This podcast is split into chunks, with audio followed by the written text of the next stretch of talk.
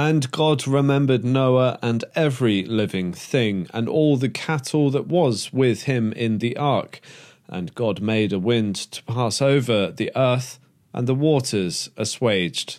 The fountains also of the deep and the windows of heaven were stopped, and the rain from heaven was restrained, and the waters returned from off the earth continually. And after the end of the hundred and fifty days, the waters were abated. And the ark rested in the seventh month on the seventeenth day of the month upon the mountains of Ararat. And the waters decreased continually until the tenth month. In the tenth month, on the first day of the month, were the tops of the mountains seen. And it came to pass at the end of the forty days that Noah opened the window of the ark which he had made. And he sent forth a raven, which went forth to and fro until the waters were dried up from off the earth. Also, he sent forth a dove from him to see if the waters were abated from off the face of the ground. But the dove found no rest for the sole of her foot, and she returned unto him into the ark.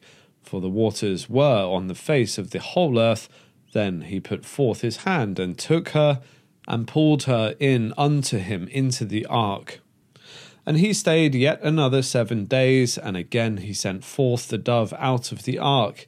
And the dove came into him in the evening, and lo, in her mouth was an olive leaf plucked off.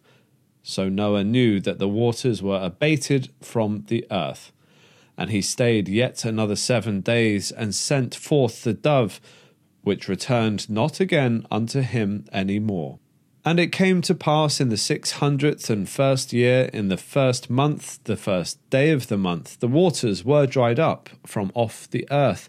And Noah removed the covering of the ark and looked, and behold, the face of the ground was dry. And in the second month, on the seventh and twentieth day of the month, was the earth dried. And God spake unto Noah, saying, Go forth of the ark, thou and thy wife and thy sons and thy sons' wives with thee. Bring forth with thee every living thing that is with thee, of all flesh, both of fowl and of cattle, and of every creeping thing that creepeth upon the earth, that they may breed abundantly in the earth, and be fruitful, and multiply upon the earth. And Noah went forth, and his sons, and his wife, and his sons' wives with him.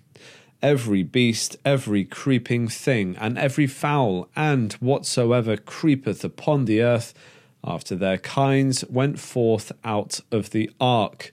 And Noah builded an altar unto the Lord, and took of every clean beast, and of every clean fowl, and offered burnt offerings on the altar. And the Lord smelled a sweet savour. And the Lord said in his heart, I will not again curse the ground any more for man's sake, for the imagination of man's heart is evil from his youth. Neither will I again smite any more every thing living, as I have done.